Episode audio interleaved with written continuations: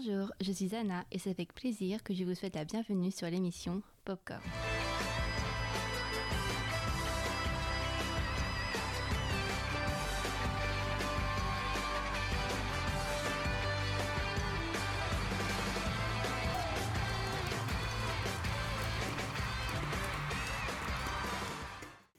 Chers auditeurs, chères auditrices, bienvenue pour cette première émission appelée Popcorn. L'émission Popcorn, qu'est-ce que c'est? Eh bien, si vous aimez le cinéma et la musique, vous êtes au bon endroit. En effet, nous allons aborder le cinéma sous l'angle de la musique. Au cinéma, la musique est essentiellement liée aux images. Depuis la première projection publique des Frères Lumière en 1895, au film muet, en passant aux enregistrements phonographiques, au classicisme hollywoodien via l'orchestre symphonique en 1930, la synchronisation entre la musique et l'image servent d'ancrage rythmique. Cinéma, il y a le message visuel par le dialogue et le message auditif par la musique. Aujourd'hui, il existe la musique d'ambiance qui permet d'habiller un générique, une information ou encore l'effet clip qui est là pour créer un décor sonore. Pour chaque émission, nous sélectionnerons un thème et en fonction de celui-ci, nous allons débattre dessus. D'ailleurs, pour la prochaine émission, n'hésitez pas à nous dire quel thème vous voulez entendre sur Radio Duna. Aujourd'hui, le thème choisi est les biopics musicaux. L'émission comporte deux parties. Dans une première partie, il y aura un débat consacré au corpus que nous avons sélectionné, puis dans une deuxième partie, nous aborderons l'actualité, les sorties des films. Et bien sûr, je ne serai pas seule. À chaque émission, je serai avec une équipe de choc, Emmanuel, bonjour, Emmanuel, et Mathilde. Bonjour. Mathilde. Comment allez-vous les filles? Ça va et toi? Bien. Ça va, ça va, ça va. Est-ce que vous êtes prêtes pour parler euh, des corpus euh, sur les biopics? On est prêts. Vous êtes prêtes? Ouais. Alors c'est parti, jingle.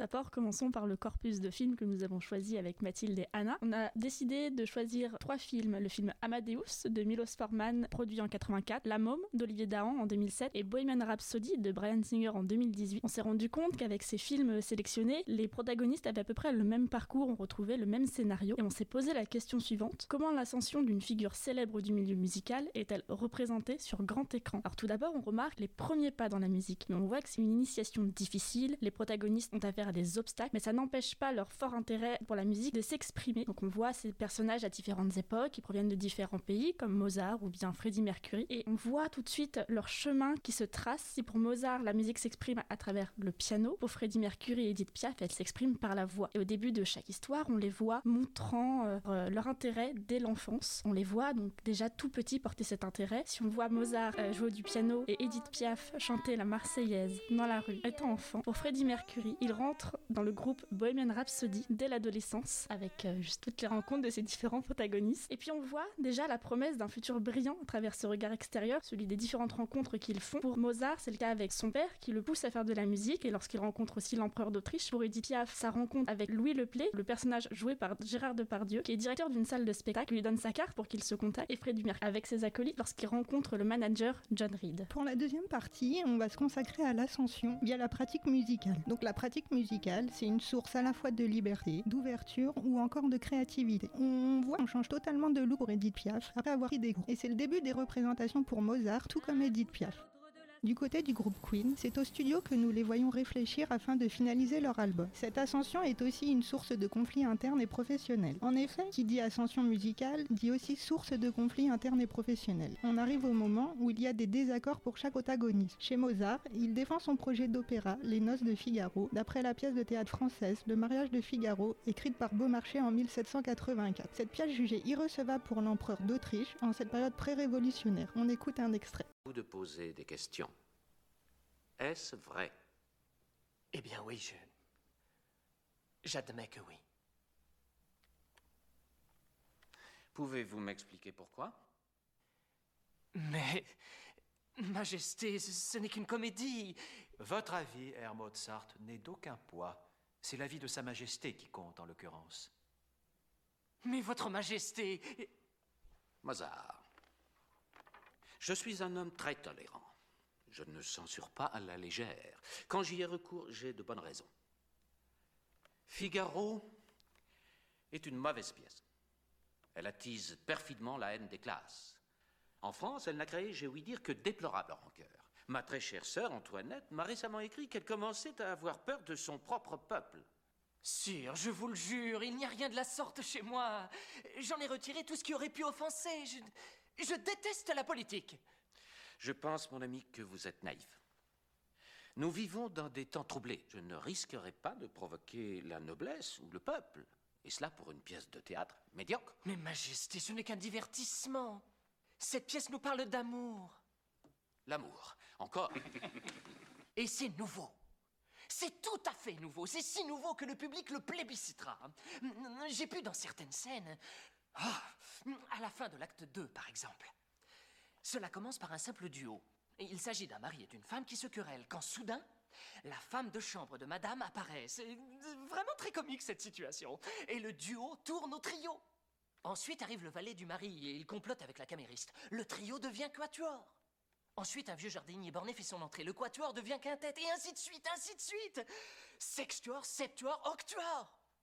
Jusqu'où croyez-vous que je puisse soutenir la gageure, Majesté? Aucune idée. Devinez. Devinez, Votre Majesté.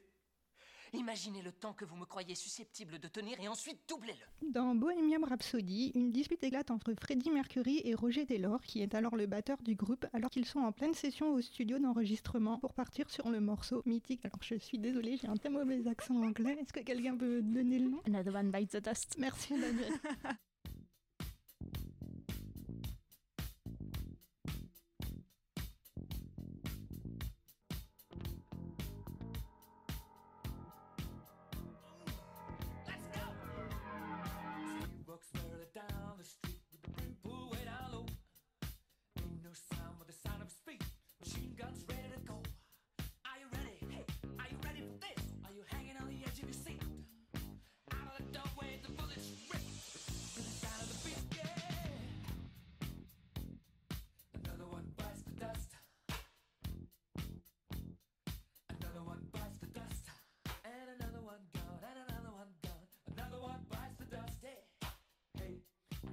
tick, tick.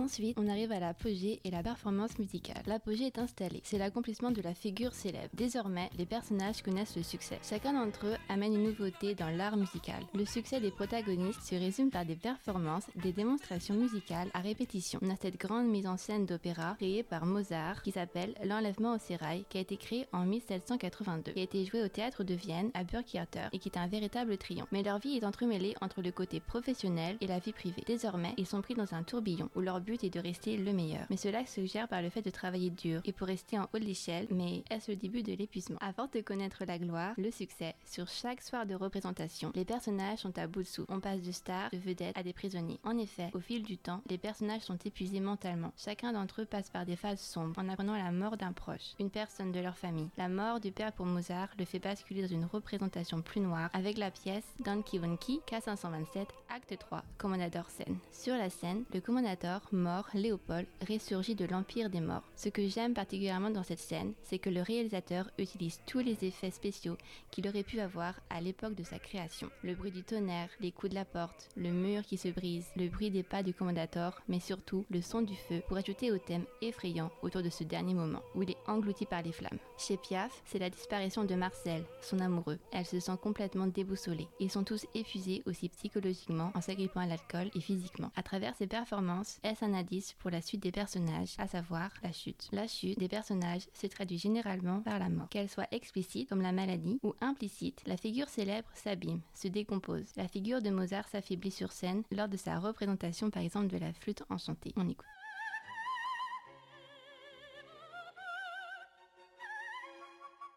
Cette flûte enchantée, cette représentation est la centième pour Mozart, puis pour finir sur un requiem de sa définition Chant pour les morts. Tout comme Edith Piaf sur Non, je ne regrette rien.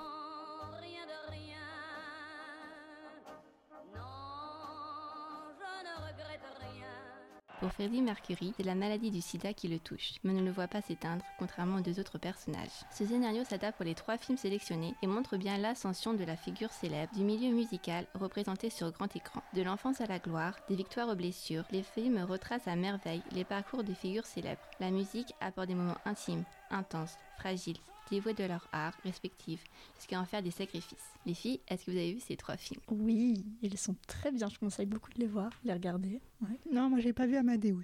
Est-ce que Emmanuel, t'as une préférence? Alors, euh, j'ai beaucoup aimé Bohemian Rhapsody et d'ailleurs, j'ai une petite anecdote à ce sujet. Quand je suis allée le voir au cinéma, ceux qui ont diffusé ont oublié de mettre le son, ce qui fait qu'il y a eu 5 minutes de film sans son, ce qui est très pratique pour un film Ok. euh, sur la musique. Sympa. Les filles, est-ce que vous avez fait un autre film euh, qui retrace un biopic, par exemple Rocketman, qui retrace par exemple la vie de Elton John? Je l'ai pas encore vu. Non? Je l'ai Ouais. pas vu non plus. Je vous le conseille aussi. Il y a aussi, je crois récemment, un film qui a été réalisé avec euh, Valérie Lemercier qui s'appelle Adeline. Oui, sur, Oui, euh, sur Céline Dion. Oui. Ouais. Mm, Je l'ai pas vu, mais apparemment, enfin, c'est bien. Je vous propose qu'on passe à la partie actualité. Est-ce que ça vous dit? Oui. Est-ce que c'est parti?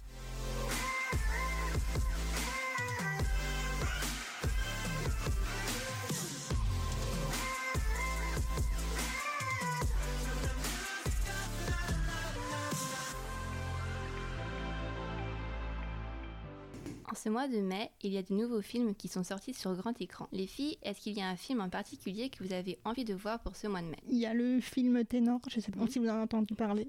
Si. Il est sorti le 4 mai, il a été réalisé par Claude Zidi. Euh, on reste un peu dans l'esprit musique biopic, c'est l'histoire d'Antoine qui est interprété par MB14. C'est un jeune banlieusard parisien qui suit des études de comptabilité sans vraiment grande conviction. Il partage son temps entre les battles de rap qu'il pratique avec un certain talent et son travail de livreur de sushi. Lors d'une course à l'Opéra Garnier, il va croiser la route de Madame Loiseau, qui est interprétée par Michel Larocque, qui est une professeure de chant dans la vénérable institution, qui va détecter chez Antoine un talent brut à faire éclore. Et malgré son absence de culture lyrique, Antoine est fasciné par cette forme d'expression et va se laisser convaincre de suivre l'enseignement de cette professeure. Cependant, il n'a d'autre choix que de mentir à sa famille et ses amis et toute la cité dans laquelle il vit pour qui l'opéra est un truc de bourgeois qui est loin de leur monde. Alors cette fois, contrairement au corpus, c'est l'histoire, c'est un- l'histoire d'un personnage fictif, mais on retrouve l'idée d'un destin tout tracé d'un jeune homme. En faisant une rencontre avec son mentor, va l'aider à développer son talent qui est sa voix, ce qui va suivre le même chemin que les autres figures célèbres abordées tout à l'heure. C'est un mystère.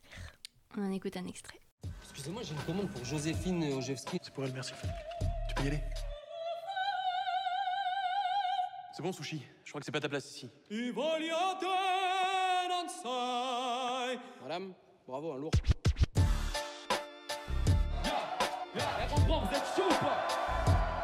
Tu fais quoi ici Je suis en train de gratter un texte, quoi. Je fais du rap. Allez, fais-nous plaisir. Rentre dans ton quartier de merde. Vous pourriez me communiquer les coordonnées de la personne qui a effectué cette livraison. Ça vous dirait un petit exercice de chant? C'est quoi l'embrouille, en fait? Vous êtes avachi. On peut pas chanter avachi. C'est bien. Je me sens un peu teubé, là, en fait. Il est hors de question que cet énergumène intègre l'atelier. Mon métier, c'est de recruter les meilleurs. Qu'est-ce que tu fais là? Je suis ce qu'on appelle la discrimination positive. Tu connais, non?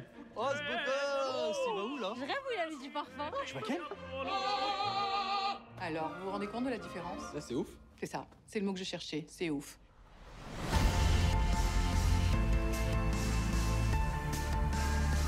C'est quoi le souci?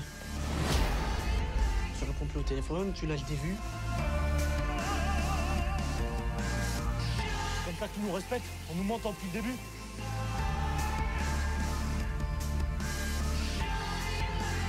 Avez cette étincelle essentielle. Il ne vous reste plus qu'à croire en vous.